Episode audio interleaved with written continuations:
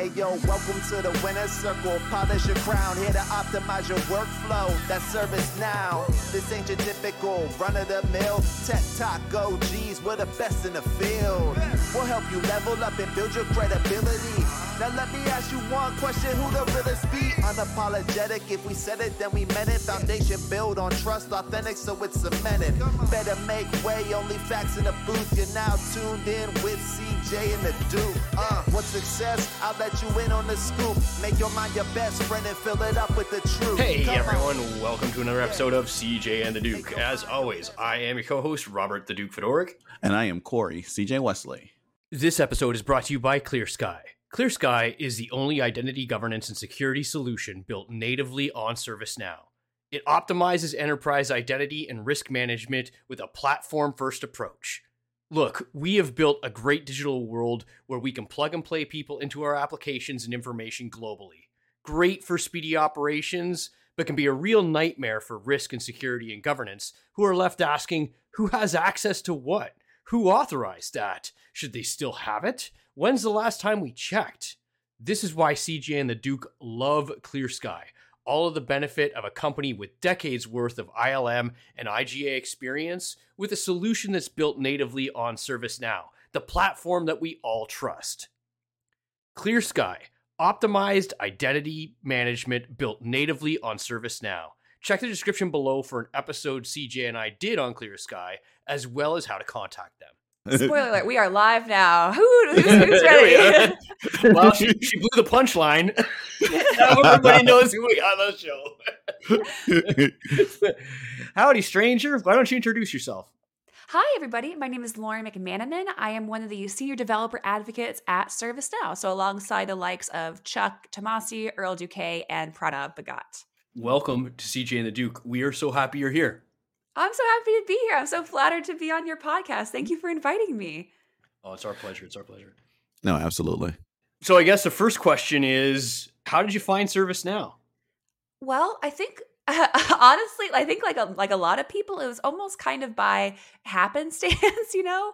So ServiceNow kind of came onto my plate in an interesting way. One of my first jobs out of college was for a major defense contractor. It was one of those entitled, like dream positions that you're just really excited to get, but it wasn't that good of a match. Not only was the project kind of different from what I was anticipating, but there was some uh, weird safety concerns like in the area I was working in. It just it just wasn't overall a good fit. So I was like desperately looking for a new job.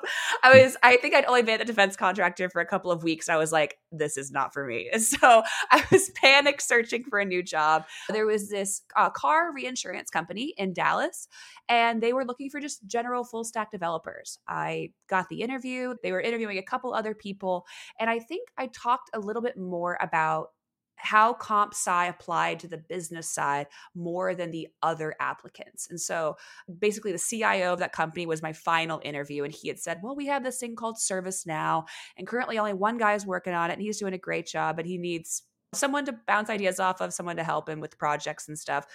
Would you be interested?" And I said, to be honest, I've never heard of ServiceNow a day in my life, but will I get a job if I say yes? uh, and he's like, Well, you get the job either way, but that would be a great spot for you. I was like, Okay, perfect. So I joined their ServiceNow team. And it was headed up by this awesome guy named Ben Trong. So shout out to Ben. He's awesome. And he and I kind of worked alongside each other. I think it was around six to eight months on ServiceNow. So he taught me the ropes. He was the one that kind of brought me into like knowledge and things like that. And then he actually kind of quickly left to join another company. So all of a sudden I went from this like new hire kind of right out of college to someone that was leading a good portion of the ServiceNow trajectory at this this company. wow. uh, which on paper was, I think, terrifying initially as well because I was, you know, he had set a, such a strong precedent, and he had really positively turned the trajectory of ServiceNow in his tenure at this company. And so I, I there was very big shoes to fill, and luckily it, it worked out pretty positively. yeah, it, it sounds like it did. One thing you said during that is that you talked about um, how uh, comp sci affects the business more than any of the other applicants, right? And that's mm. if anybody, anyone who's listening, following along with CJ and the Duke, everyone knows that that's kind of like my thing, right? Is is talking about how technology helps the business and helps it grow, right? So the business can realize more value, right, out of their technology investments and just more value in general. Talk a little bit more about how you came to be centered along those lines. Well, it was something that I've always kind of been keenly aware of because I think in actuality, I'm probably more of a business oriented person than like a tech oriented person. I think it's very interesting to see how the addition of one piece of technology or or the removal right of one piece of technology can greatly transform the production and the orientation and overall even organization of a company. And I've loved seeing how that has played out. I love seeing how that played out in like case studies in college. That was always what really piqued my interest. And so ServiceNow, as I learned more about it, seemed to be a really interesting origin point between the two. Not only could I build, but I could build in a way that also allowed me the capacity to easily see the overall impact of what I was building, right? There's so many powerful like built-in analytics and reporting aspects of ServiceNow that you don't have to spend 6 to 8 months building as well to see the overall impact of even simple applications. So that was something that really really piqued my interest too. Oh, that's awesome. I, I, totally agree with you, right? Like the impact of the platform is one of those things that is really hard to uh, broadcast to folks, right? Until they until they actually see it. Absolutely. Yeah. Mm-hmm. I hope that you're allowed to talk about this. If not, we can come up with another question. But what was one of the coolest things that you built on the customer side?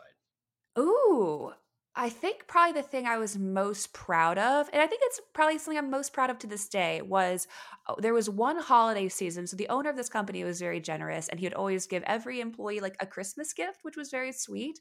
And one year he gave us all Fitbits. I was like, oh, I like that's such a cool gift. And like we were all trying to be healthy. Like there was a bunch of like health challenges like that were being done in IT.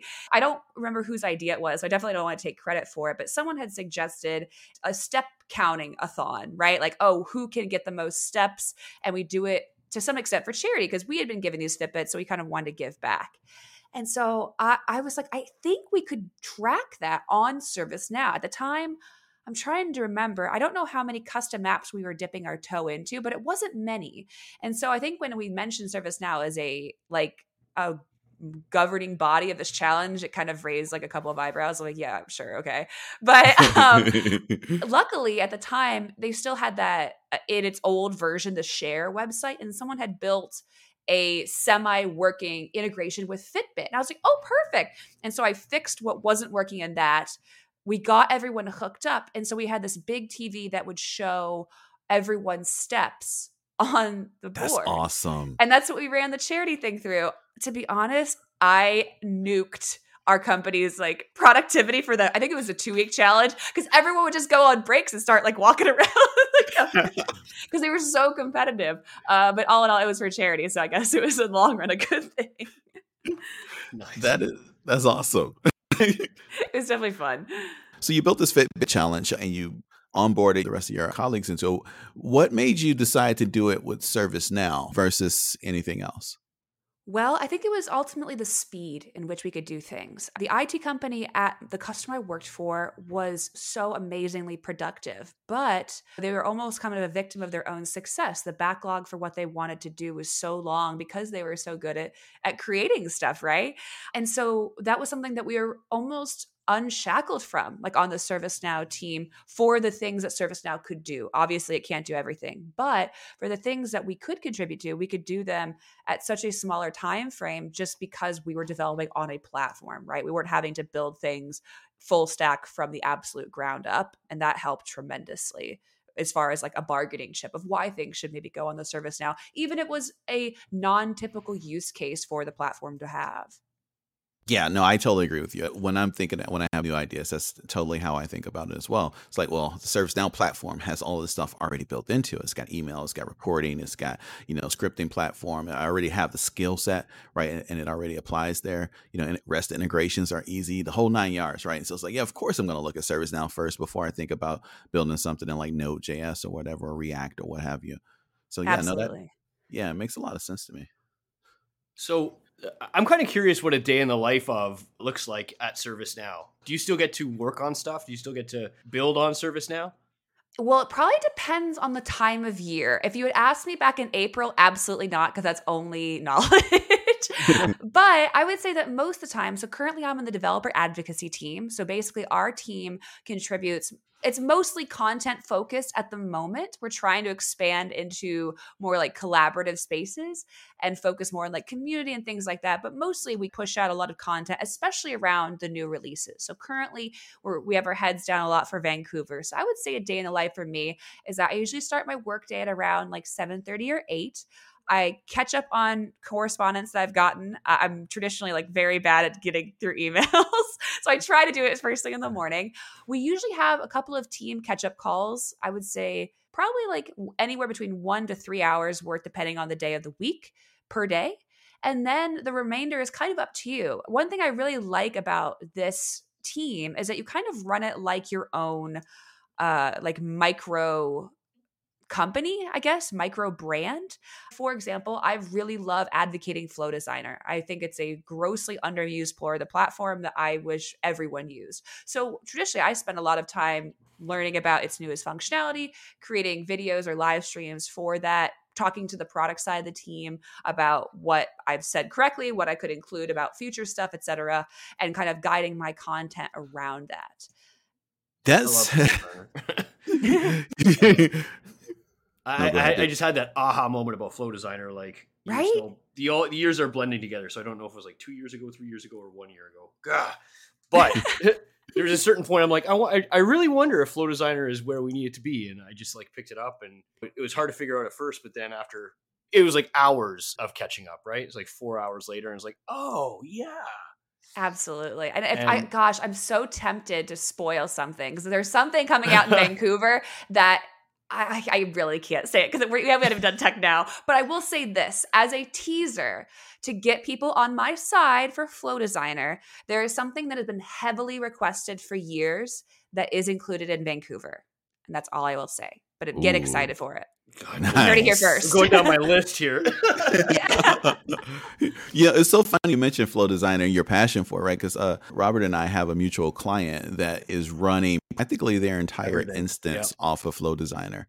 right, like the, yeah, they've replaced like any instance of scripting. So any business rules, any workflow, any integrations, APIs are running through Flow Designer, like every single thing it, that it shocked me how effectively it could replace business rules and scheduled jobs. You know what I mean? Just, right. Yeah. It's not just it's not just a replacement for legacy workflow. It's a replacement for so many other things.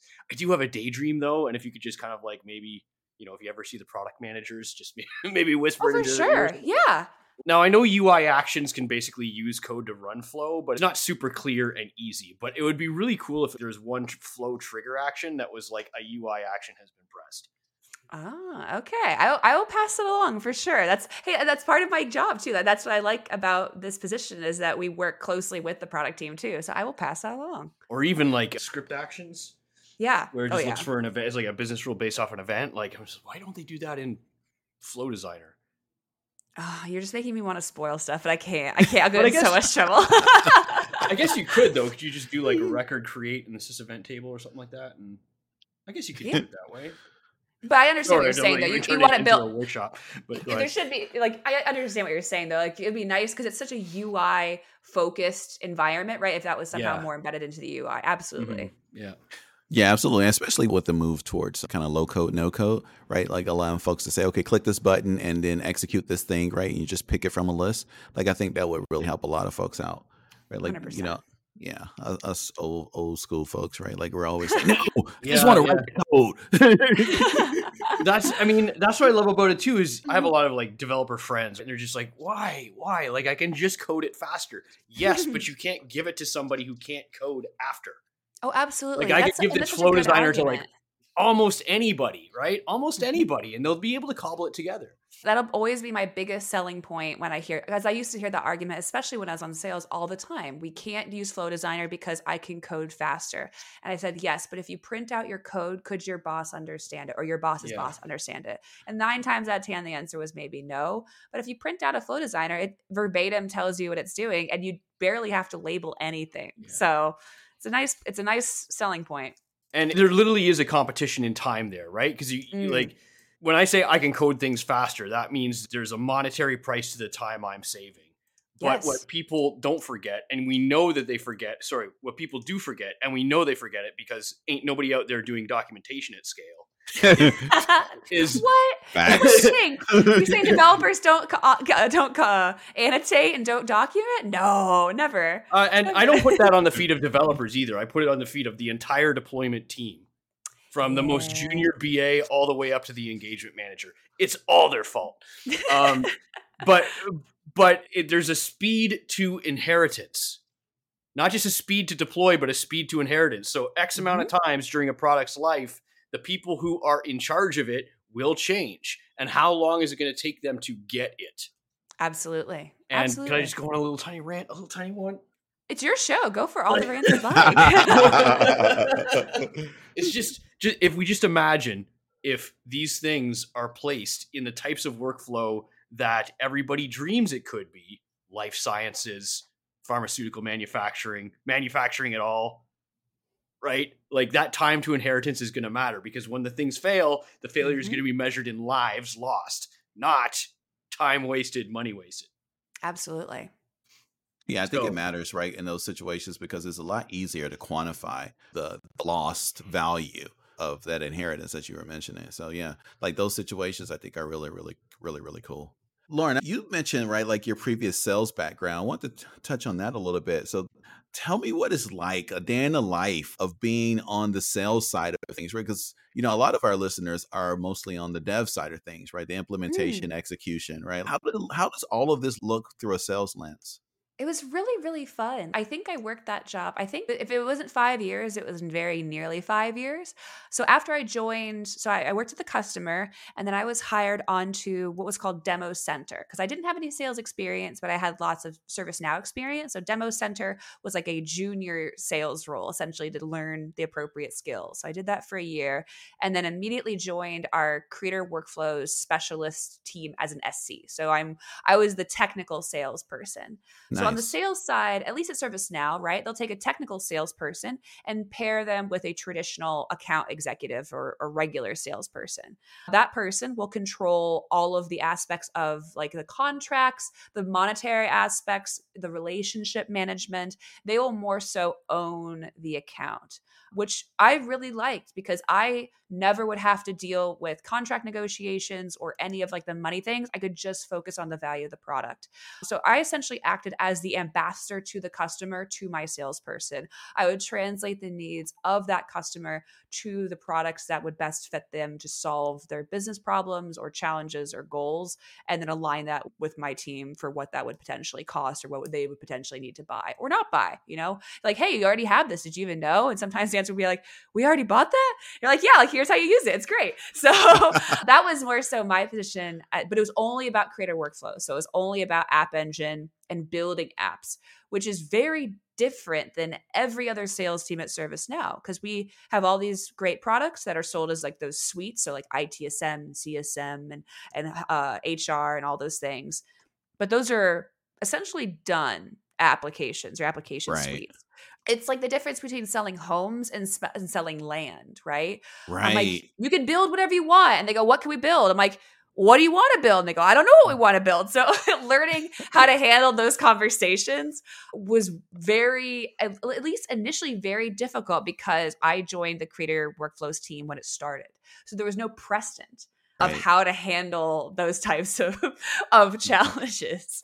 the question that naturally pops in my head after hearing a lot of that, and especially know your initial answers earlier in the podcast, did you choose to like to land here? Was this like intentional uh, from you to land? Because it feels like a really good fit for your skill set, best based on how you described it earlier in the podcast, right? In terms of like articulating business value and aligning it with IT, right? Like this seems exactly that, except at, at scale for ServiceNow to a number of uh, customers. Yeah, I, I really just lucked out. I was because when I joined ServiceNow, there wasn't a creator workflow sales team. And I I remember thinking like that's a shame because we've built so many custom apps and uh, when I went as a customer when I went to knowledge, I thought, "Oh my gosh, I'm going to learn from all these companies that have that are 10 times 100 times bigger than us they'll of course be building crazy custom apps and at the time that was about 2016 it was kind of a shattering moment to realize that we were almost ahead of the curve and i was like how is that possible and so when I joined ServiceNow in 2017, I was like, oh, I really wish there was a sales team that focused just on that aspect. And then I just lucked out because it was created the year I kind of finished up on Demo Center. nice. Tell us about the oh. transition then from sales side into developer advocate and having worked with you on that side of the house, right? Like you bring this energy to it that I, that I absolutely love. So tell us how oh. you moved from sales to to over there. Well, I think it was more so learning what I liked about sales. So, as an SC, my job mostly was doing demos for individual customers, right? Someone would come in with a goal or a problem. I would translate that into some sort of demo, and then they would buy or not buy, right? Right. And I didn't really understand at the time, but a lot of the things that I was doing as like pet projects like, for example, I was trying to get better at public speaking. So I was speaking at any snug that would pop up. I was like, I got to get better nice. at this. And so I was speaking at snugs, not traditionally an SC responsibility, but it was something I liked doing. As we participated in conferences, sometimes we would get subbed in to help with them. Again, not traditionally an SC job, but I realized how much I like them. And I think the more time I spent with customers, and that I mean developers, right? Right. The more I liked that audience. I think in sales, you're oftentimes speaking with leadership and it's right. extremely hyper competitive. And I think that I was fatiguing a bit of the pace of that. And, also, I didn't really feel like I had a lot of control over my what was quote unquote my success, right? That, and that is something that is a, a homogenous problem with being a solution consultant in general you as a solution consultant, your value comes from your ability to interpret the needs of the customer into the software, right? But right. but overall, you're still always graded on the sales number, which traditionally you don't even have that much control over. Pretty much you prevent the sale from failing, right? Oh, I prove that this thing is valid for the customer, but I was never part of like the contract negotiation or the money, right? But that was predominantly how you're kind of graded. So I was always feeling like I never had as much control over my quote unquote success or fate as I would have liked to. And so Got when this job opened up, I was like, oh my gosh, not only does it have more focus with the audience that I really enjoy, but I do have more control to live or die by my own sword. And it was just a, a really a perfect fit. Oh my God, I love that. There's a couple things in there that you said that really resonate with me, right? Like one of those is how you said yes to taking some of these responsibilities that weren't typically in your sphere of expertise or responsibility, right? And speaking as Snugs to better your public speaking skill set, right? Like one of the yeah. reasons that I do the podcast was to better my yeah. public speaking. And so I totally resonate with that. And then acknowledge right a, a, lot of what I was saying, and this completely I wasn't. I should have gotten a check from this from ServiceNow, but I I, I completely didn't. Right, I was telling everyone say yes to everything, and it sounds you said yes to a lot of things, and that led you from a place where you were doing well, right, and that you enjoy to being able to find what you would enjoy more and give you more control over your career and being able to jump there. Yeah. And I think a lot of people thought it was because I kind of I Seinfelded it a bit because I, I I think it was either my last year as an SC or my penultimate year as an SC that I was the number one SC for the world as far as overall like attainment. Oh and, my god! And, and, and, then, and, then, left. So I Seinfeld though. It's the perfect way to end it, right? Absolutely. Did you use Seinfeld as a verb? Yeah, of course.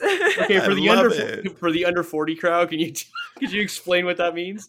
Oh, to end it like your peak versus end when you've trailed off. I think that's a really important thing, right? Is to not let things spiral into a place where they're no longer positive, right? Um, right. Um, so I, I was like, I still feel like I'm doing well, but it's maybe not the best matchup anymore. So I should at least keep my eyes open, eyes and ears open. This is so funny. Like mm-hmm. you're, you're telling us right now that you left us the number one SC in the world. And you're like, I'm still like, I still feel like I'm doing well. No, you were killing it.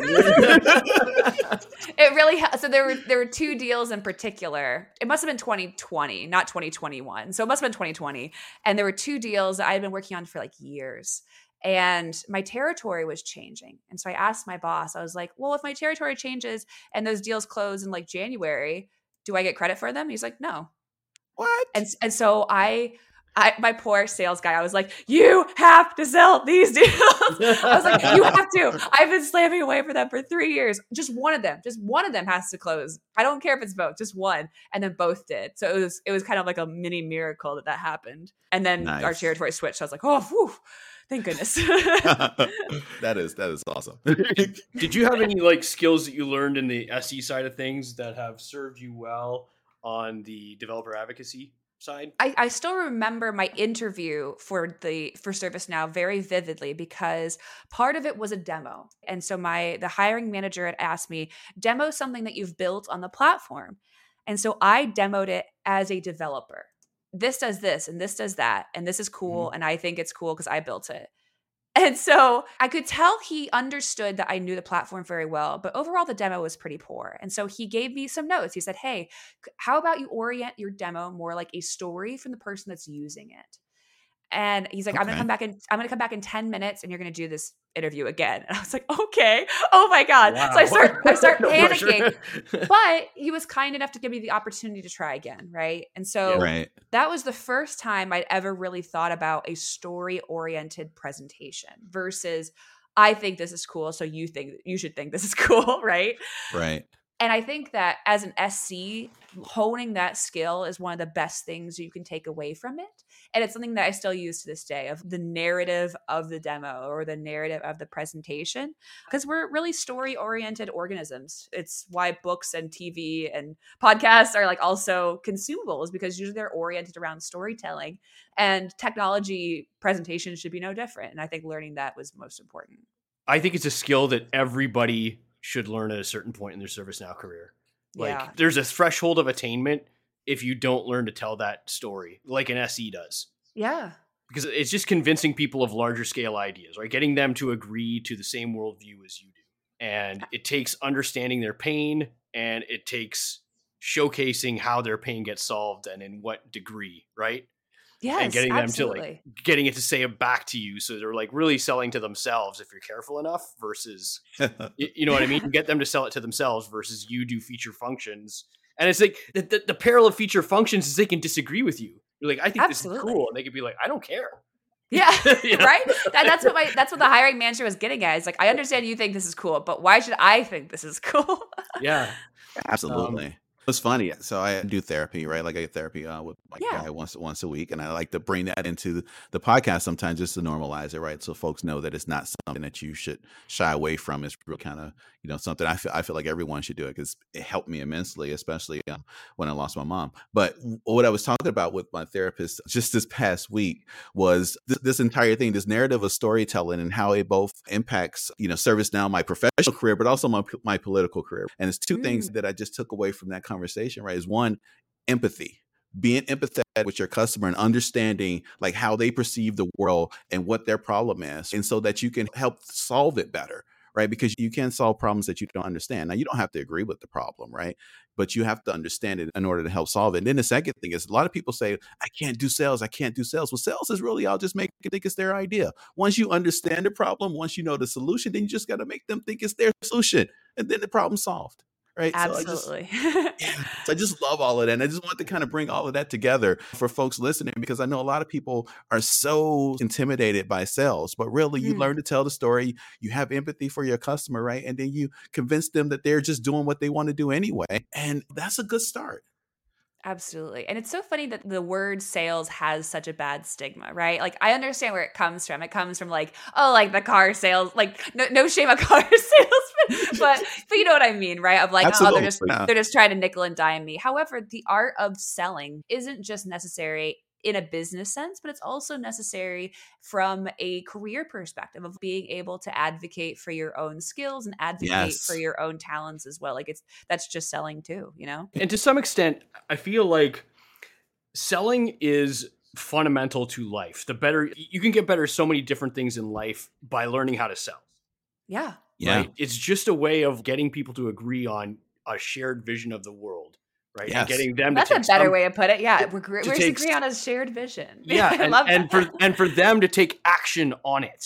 right? It's not Yes. just it's not just that we'd agree, but you are also going to agree to do this thing. And there's so many skills and disciplines in life that are like this. And if you say I'm bad at sales, it's like okay, what are you going to do about it? Because if you tell me you're bad at sales and you're not interested in sales, that means you're not interested in any other way you can better yourself that requires other people. Yeah.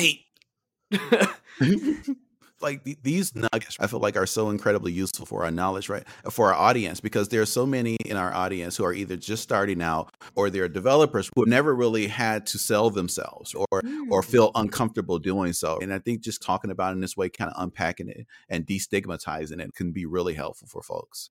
And there was a time when okay like i'm somewhere in the point of my ServiceNow career and oh i don't know how to do sales. Well there's a point you didn't know how to do ServiceNow either It's true. Just a skill. you got to do the hard things sometimes right when i found out i had diabetes like how hard is it to go from schlubbing around in life to doing workouts three times a week how hard is it to completely change a diet that you've been strapped to for the last 30 years all that stuff is super difficult but so what you got to do it Amen to that. yeah absolutely Okay, let's lighten it up a bit. Um, gosh, man, we had a lot of dark stuff in there. We had like mom dying and diabetes. But it's real Oh. stuff. Yeah, it's not dark. well, it's but it's real. real right it's life Yeah. Right for sure. Yeah, I'm just trying not to yeah.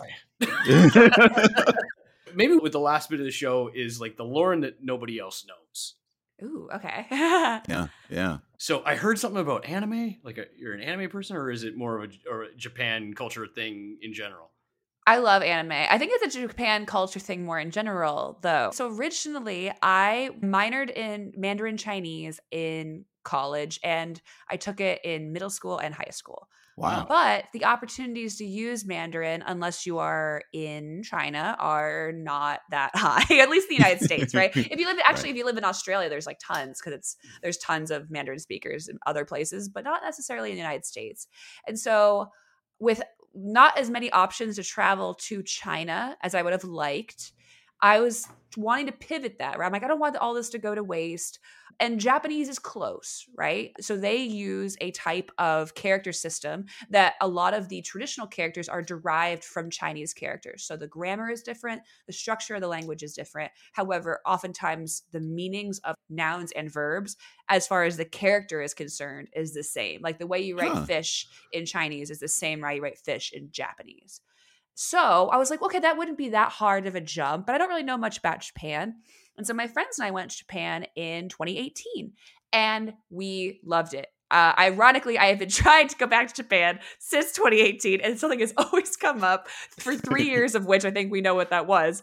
But, oh my god and so, I- like I was supposed to go last year, and then they weren't opening up, and I was like, "Come on, let me back in."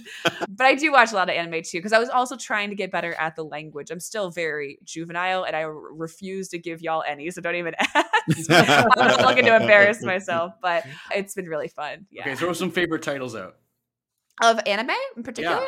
So I, I hate shows that are too long. Like people have been trying to get me to watch shows like One Piece for years. Mhm. That show has over a thousand episodes. I Oh my refuse. God. Holy mackerel! That would take me years. So I will recommend ones that are consumable and done. My favorite anime of all time is called Mob Psycho 100. It is three seasons and it's already done. It is perfect. The animation style is unbelievable. I think there's about 12 episodes a season and they're only 30 minutes. So you can rip through it pretty fast.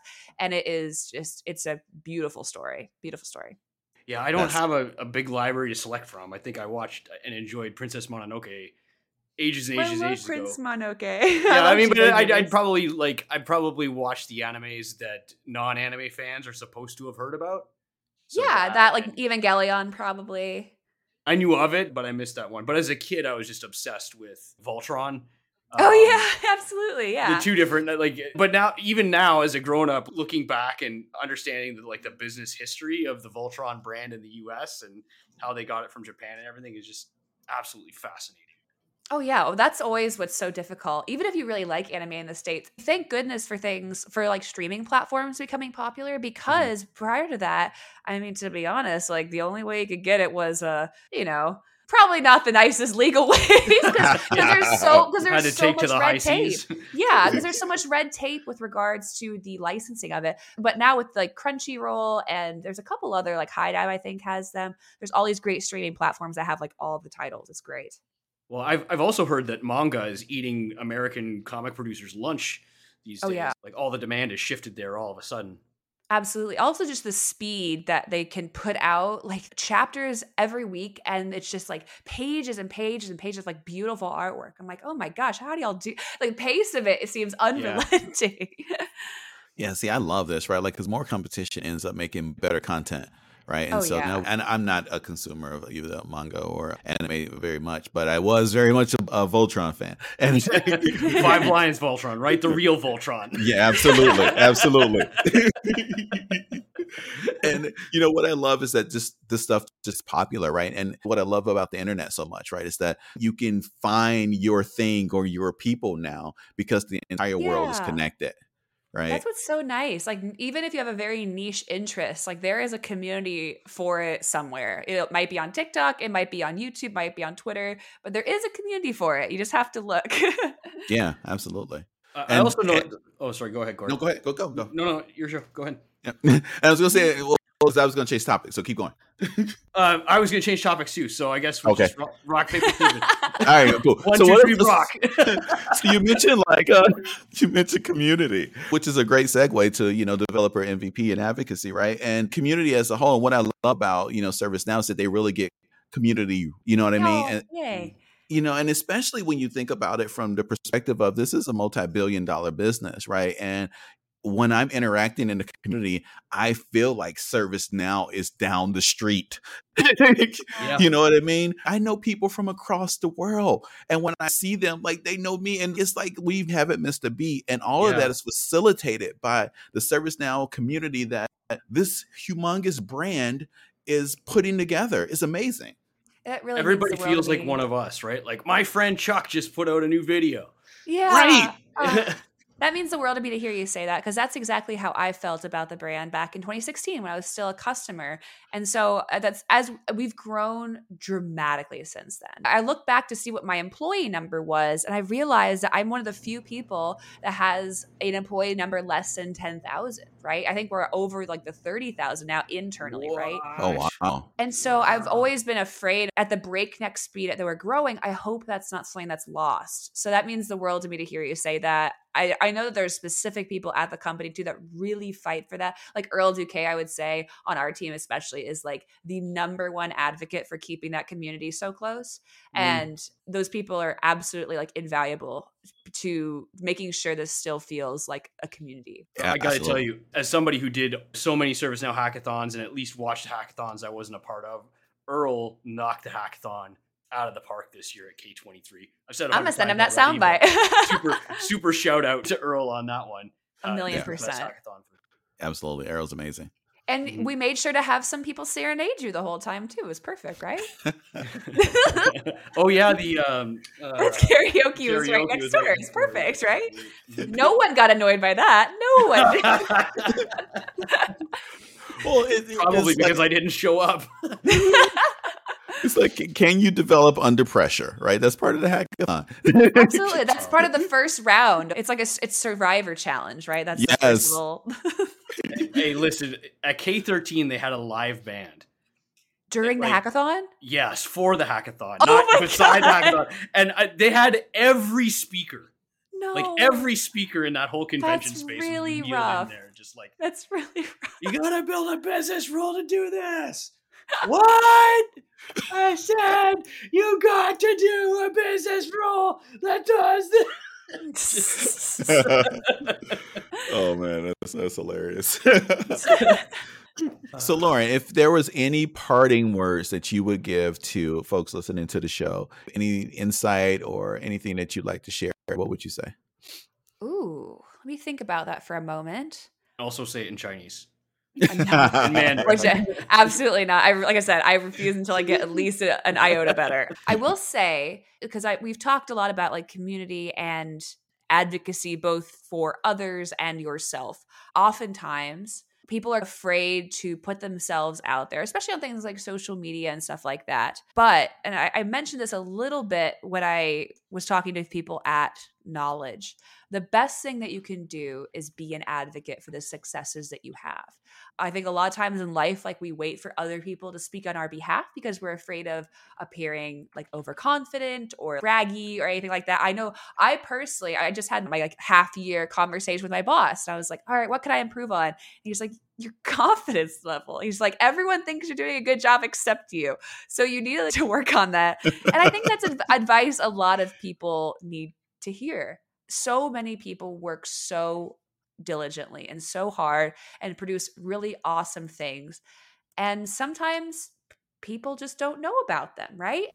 There's a great book by Austin Kleon. It's called Steal Like an Artist. And he talks about a lot of things that artists do to make themselves better at art. But there's a lot of applicable knowledge in there as well, just in general. And one thing he talks about is that documenting the process should be part of your process, right? Show you how you built this thing, create a little snapshot of the improvements made, throw it up on LinkedIn or Twitter. Because if anything, too, that documenting the process is helpful for you in the future.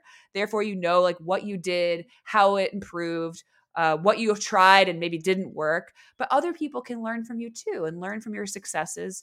And I think being able to sh- showcase that publicly is a great skill. I think that is something that we should all work to do. It's pretty cool. I love that. Great advice. Absolutely amazing advice. It's advice I need to follow. So that's why I mention it. it's, it's so hard for everyone, right? Like that's just amazing advice. Seriously, listen to that and take it to heart because none of us really do self promotion well. Why I think our culture is really kind of steered to not doing it, right? So, yeah. All right, that's 45 minutes to record, and we'd like to thank you again, Lauren, for joining us on this show. It's our pleasure to have you here. Oh, it's my pleasure to be here. Thank y'all again for inviting me. I, this was such a fun time. Thank you. Oh my God, it's amazing. Thank you so much. Hey yo, welcome to the winner's circle. Polish your crown, here to optimize your workflow. That's ServiceNow. This ain't your typical run of the mill. Tech talk OGs, we're the best in the field. We'll help you level up and build your credibility. Now let me ask you one question, who the realest be? Unapologetic, if we said it, then we meant it. Foundation built on trust, authentic, so it's cemented. Better make way, only facts in the booth. You're now tuned in with CJ and the Duke. Uh, what success? I'll let you in on the scoop. Make your mind your best friend and fill it up with the truth. Come on, yeah. Make your mind your best friend and fill it up with the truth. Yeah, CJ and the Duke. What's that? Huh? Service now. Come on. Yeah. I said, welcome to the winner's circle. Yeah, yeah.